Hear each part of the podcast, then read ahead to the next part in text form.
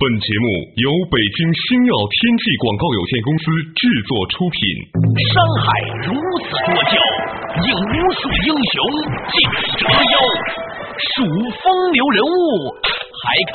我是梁冬。大家好，我是吴伯凡。两个男人孕育五年，梁冬、吴伯凡帮你坐着打通经济生活任督二脉，东吴相对论。好戏马上开场。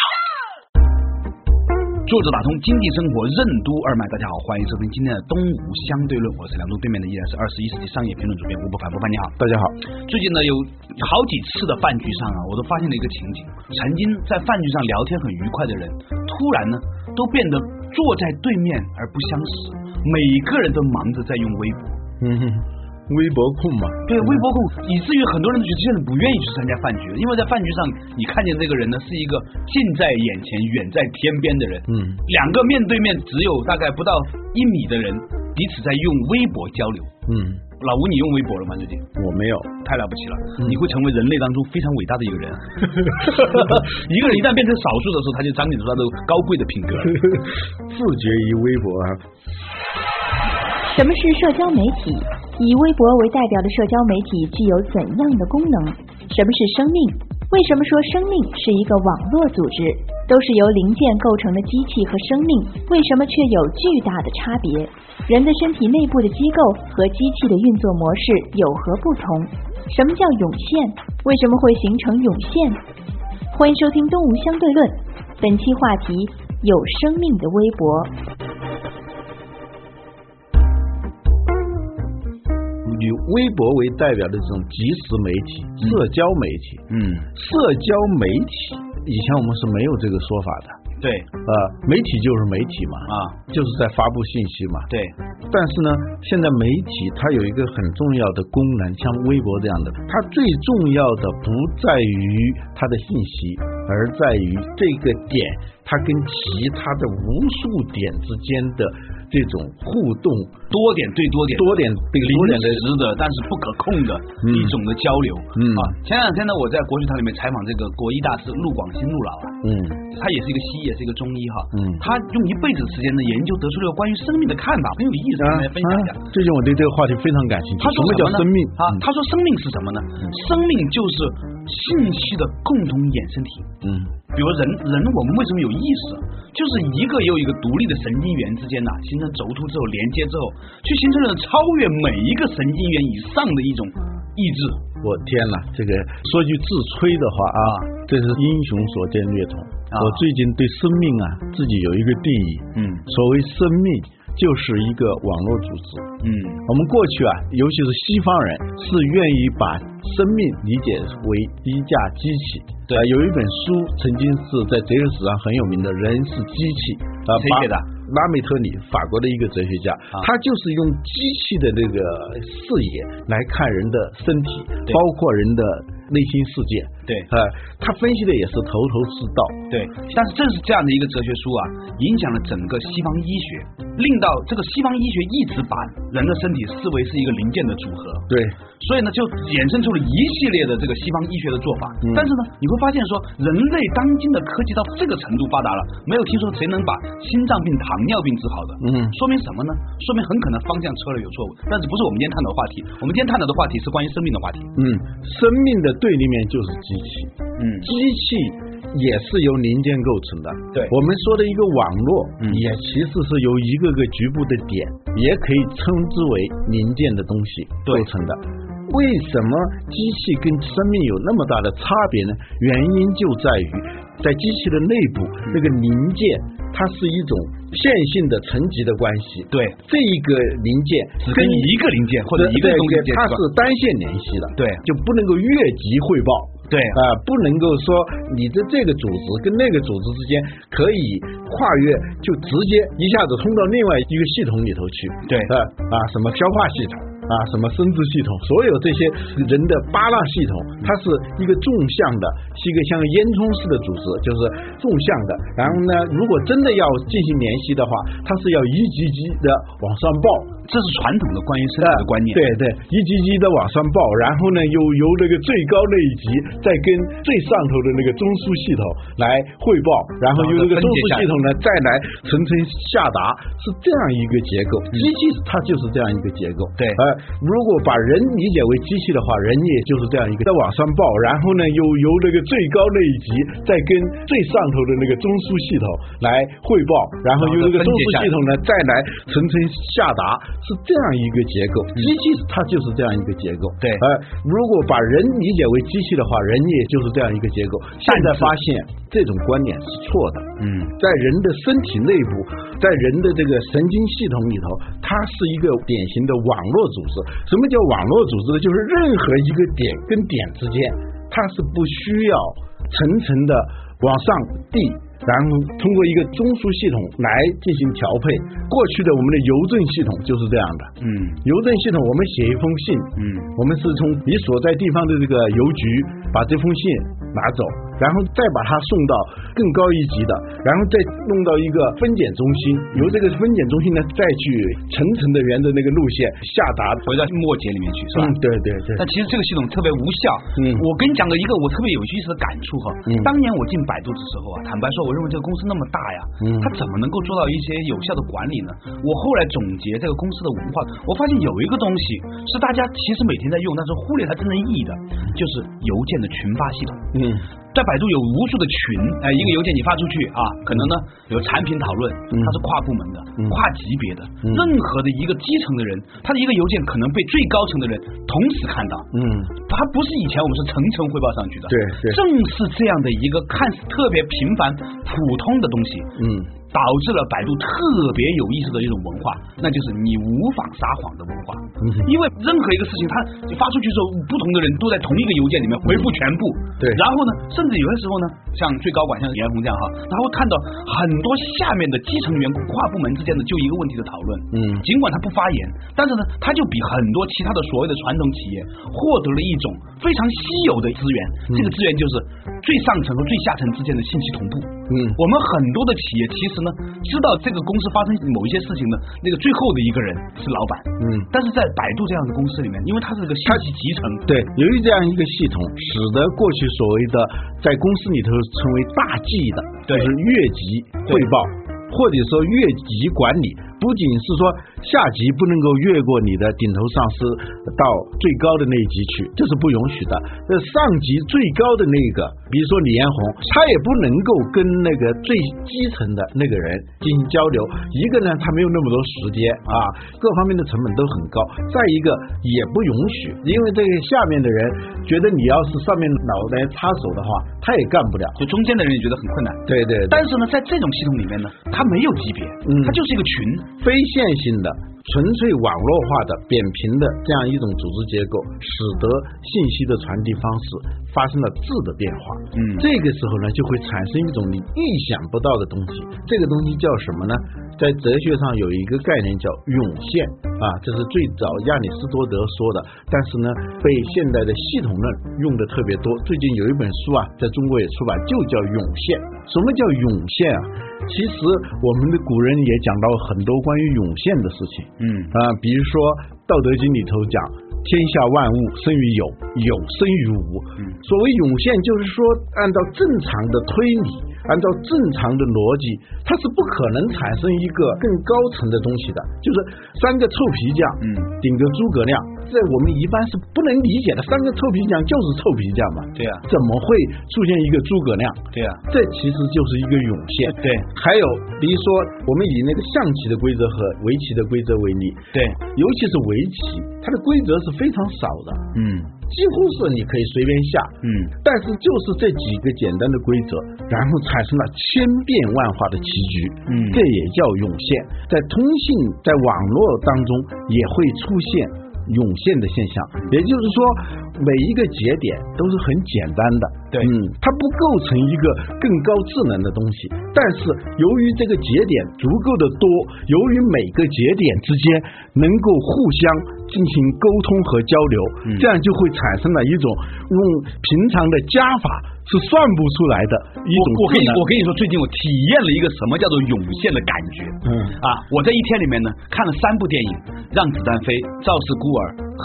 《非诚勿扰二》。当我把三部独立的电影看完之后呢，我涌现出了一部完整的单个的电影，就是一部葛优的《前世今生传》。嗯我完全认为是同一个人在不同的朝代的命运的组合，你完全可以把它当做一部电影来看，穿越了是对吧完全穿越。但是呢，这个时候呢，你看到的不再是三部电影，嗯你是看到的是一部电影。嗯这个就叫涌现，嗯涌现出了一个以葛优为命运主角的一对，小桥流水人家这三个东西好像是很简单的，但是放到一起的时候，也会涌现出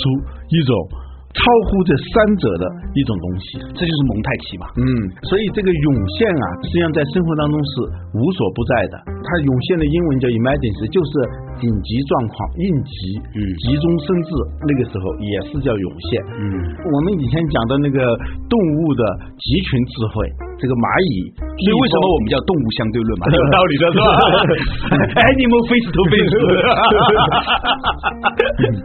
每一只蜜蜂的智能非常的低，嗯每一只蚂蚁的智能也非常低，但是由于这些虫子，嗯呃，一个是量非常的巨大，对第二是这个量非常巨大的个体之间，它是可以自由的交流的。这样呢，在巨量的个体之间能够自由的进行通信交流的时候，它会产生一种超级的智能。这个智能是不属于每一个个体，比如甚说至超越他们个体的理解力的。对他自己都不知道，就这个蜜蜂在迁徙的时候，嗯那表现出来的那种智能啊，是现在用大型计算机都没法跟它的那种精密度相比的。嗯啊，它要迁徙到一个地原方去，因在于哪里？原因在于它没有一个中央控制系统。这就是分布式计算嗯和中央控制式计算的最大的不一样。嗯，也就是控制和实控的最大的不一样。对，那天那个我跟陆老在讲到这个事情的时候哈、就举到了一个例子。嗯在北京啊，曾经有个地方，开始呢有一家餐厅，后来又有一家餐厅，最后连在一起了。嗯后来有一家餐厅呢，开始用了灯笼来作为它的那个门口的那个装饰，嗯后来整条街都挂满灯笼，这就是北京著名的簋街。嗯每一个餐厅都因为在簋街生意变得更好，而不是更少。嗯以前我们都觉得说有同行隔壁的餐厅应该会更紧张吧，嗯这不是。后来簋街因为它形成了一种集群效应，嗯每一家餐厅都在演化，嗯都做得更好吃了，而且呢，客户呢也互相在交流，嗯于是它就演化出了一个餐厅和餐厅之间，餐厅和吃饭的食客之间，食客和食客之间的这样的一种关系，嗯你理解吗？所以呢，这个时候呢，鬼街呢就变成了是鬼街，而不是某几家餐厅的鬼街。这就形成了一种超级生命体，啊，就是从个体里头涌现出来一种看不见，但是实实在在存在的一种生命。嗯这个生命呢，在它有这个意志啊，它有节奏，它有节奏，它它有态度有自己生长的规律，对啊，甚至有自我进化的这种能力，对啊。举一个例子，在美国的中西部草原里头，你买一块地，嗯如果给你足够长的时间的话，你会发现这块地产生一个非常神奇的变化，嗯头一年你把它买下来的时候，你就把它翻耕一下，你就放在那儿了，嗯从理论上说，这上头什么都没有，嗯但是呢，渐渐它就开始长草。嗯后来呢，就开始找一些灌木，嗯后来呢，这些比较低的灌木就被一些比较高的灌木所代替，嗯再后来呢，又会长成乔木，嗯在有各种各样的乔木的情况下呢，逐渐逐渐的演化，最后变成阔叶林。这个阔叶林是当地的生态系统决定了的，这一块地方它跟其他的地方。最后的地理景观是一样的，你回过头来看，你就发现这块地好像是一颗种子，嗯啊、就像一颗玉米种子在地里头，刚开始它芽是什么样的，后来又长多高，最后又长成什么样子，嗯它是有一个定律的，有一个看不见的手在操控它，嗯啊、这就是生命。我们所说的生命呢，一个是个体生命，还有一个呢，就由于它的里头构成的这个个体量足够大了以后，它会形成了一种超乎个体之上的一种生命。所以徐文斌老师这两天我跟薛老师在北京台录一个节目叫《柴米油盐酱醋茶》，嗯就讲到米这个事情。嗯他说很多人呢现在蠢到不吃饭，嗯啊或者不吃麦子啊，嗯但是呢，他说你知道吗？这个吃肉和吃米面呢最大的不同在于肉呢它不是种子，而米呢它是种子，这差别大多了。嗯。我们以前以为精子啊，只不过是一些蛋白质加水加磷啊、呃碳酸化合物，嗯没什么用。后来有一天呢，我在飞机上呢看到了一个《生命时报》里面讲，外国最新的研究发现呢，在钉子里面呢是有一个东西叫生命树的，嗯它很厉害，它有一种超乎的这个生命的力量。嗯，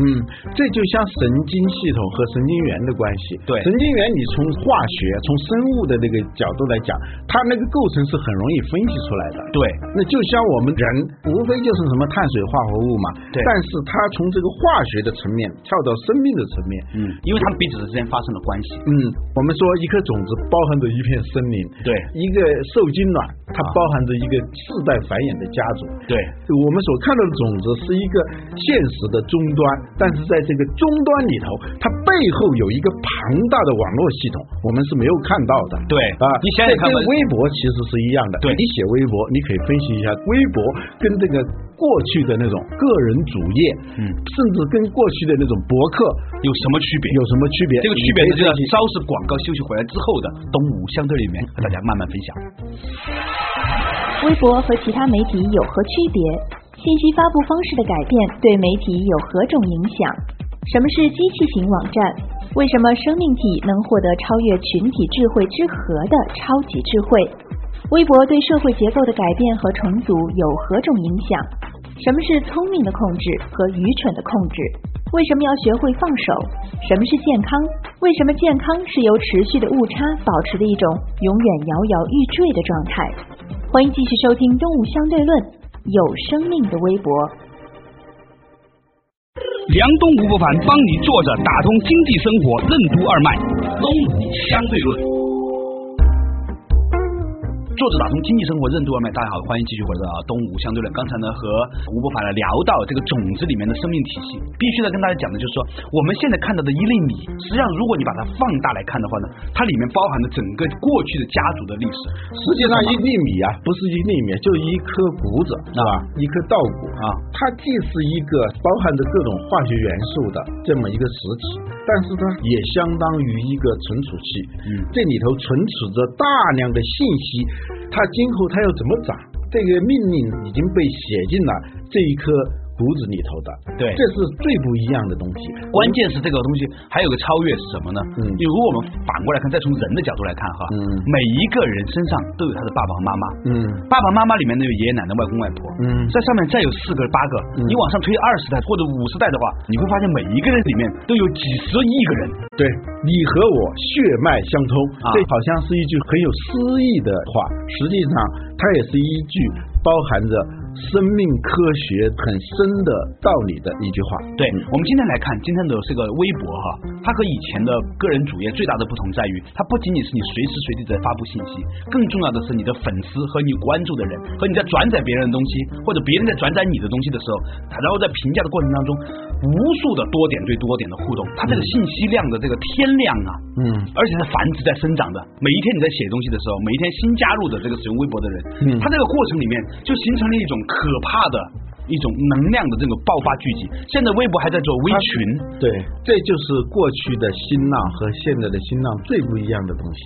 过去的老新浪和现在的这个微博的新浪，表面上看是没有什么太大差别的，嗯都是在发布信息。但是过去的新浪，它像一个机器，它有很明显的层级结构，所有这些信息是由他们新浪的这些编辑们嗯，从各个媒体里头选各种各样的信息，然后对它进行分类，变成一个包罗万象的网页嗯啊、这就叫控制型的，或者叫机器型的网站。嗯，一台机器和一个生命体最大的不一样，一个是它不能自我繁衍，嗯，一架机器被做出来了，它就是一台机器而已。但是生命呢，我们说了，它是个网络组织，它可以在时间和空间上不停的扩张，时间上的扩张就变成了世代。我们说张王李赵这些姓氏啊，你往上推的话，其实最早就是以姓赵的那一个小家嗯去最后变成了我们现在最多的信银超过一亿五千万了。嗯这变成一个庞大的姓氏嗯，不仅是一个家族了，这是一种繁衍系统，还有一个它在空间上扩张。那么今天的网站，我们也可以把它分成两类，嗯一种呢是机器型的，就是我们用工程师，我们用这些总编辑下面的板块编辑下面的一般的编辑实习编辑，就这样一个金字塔型的结管理构系统啊，来形成这样一个内容网站。这个它不可能就做总编辑的智商决定了这个事情的总智商。对，他另不外一可种能呢涌现什么东西的，对不可能说就是突然产生一种超乎你个体智能，包括个体智能的总和之上的一种智能，不可能产生像蜜蜂、像蚂蚁、像这个大雁，他们获得的那样一种超级智慧，嗯啊、差别就在这里头。微博其实它就是代表着一种有生命的、失去自上而下控制的，有一个自我生长、自我进化，还有自我纠错这样一个功能的自组织、自管理系统。你知道陆老在研究生命的时候，他最后总结是怎么说吗？嗯他说所谓的生命就是一个有内外边界，但在边界内部可以自组织、自发展、自纠错、自循环的一个独立系统，这就叫生命。就像我们说的这个热带雨林或者一片草原，嗯实际上它是一个典型的自组织、自管理的，不需要你在那儿去浇水施肥的，它自己管理的非常的好。嗯呃，而且遇到什么气候的变化的时候，它也会自己来在内部进行调节，就像一个有智能的生物体一样，它作为一个整体，而不是作为一棵树、一株草来进行进化。嗯，有意思的地方就在于说，如果我们可以想象有一天呢，全中国人民都在用微博的时候，那他这种能量的这种嫁接和这种跨阶层。任何一个人都可以和另外一个人形成一种单点对单点之间的关系，嗯是吧？以前中国社会其实还是有某种程度的阶层，但是今天任何一个人都可以做，比如说你是中国首富吧，啊，很多人觉得跟你距离很远，但今天你一开微博的时候，任何一个人只要他手机能上网，他就直接可以建立一种点对点的单线联系，嗯这个东西很恐怖啊。嗯就是我们的整个社会结构变成了是一个完全的重组的一个过程，嗯而这个重组之后，它会产生一些什么样的东西，是完全我们现在不能想象，但是又可以期待的。嗯，这个呢，就是凯文凯利在《失控》这一本书里头，他说这种控制之外的那种状态呢，可以用《道德经》的一段话来描述。对，叫上德不德，是以有德；下德不识德，是以无德。上德无为而无以为，下德无为而有以为。这听起来很绕绕口口啊就，但绕是口呢令一样，他用他自己的话把这一段话重新解释一下重，新解释一下，就是说，聪明的控制体现为无控制或者自由，因此呢，它是不折不扣的聪明的控制；愚蠢的控制呢，体现为外来的辖制，就是管辖和制约啊。嗯因此呢，它是不折不扣的愚蠢的控制。聪明的控制施加的是无形的影响，而愚蠢的控制呢，是以炫耀、武力来造势，这是他的翻译啊。非常好。嗯，这就是机器和生物很不一样的。比如说我们的成长，一个小孩从五十厘米长到一百八十厘米，这个过程呢，按照机器的思维，那就是要制造出来，不断的努力出来。但是生物学家提醒我们，生命是不需要努力的，它的成长你只需要给它环境就可以了。对你所做的不是去制造它，不是去控制它，而是给它一个平台，给它一个环境，让它自己去生长。你在很多时候要学会放手。嗯，用凯文凯利的话说，放手吧，有尊严的放手。嗯，以后你会看到一个你意想不到的现象，就是他的成长超乎你自己的这个预期。嗯这个无论是对于公司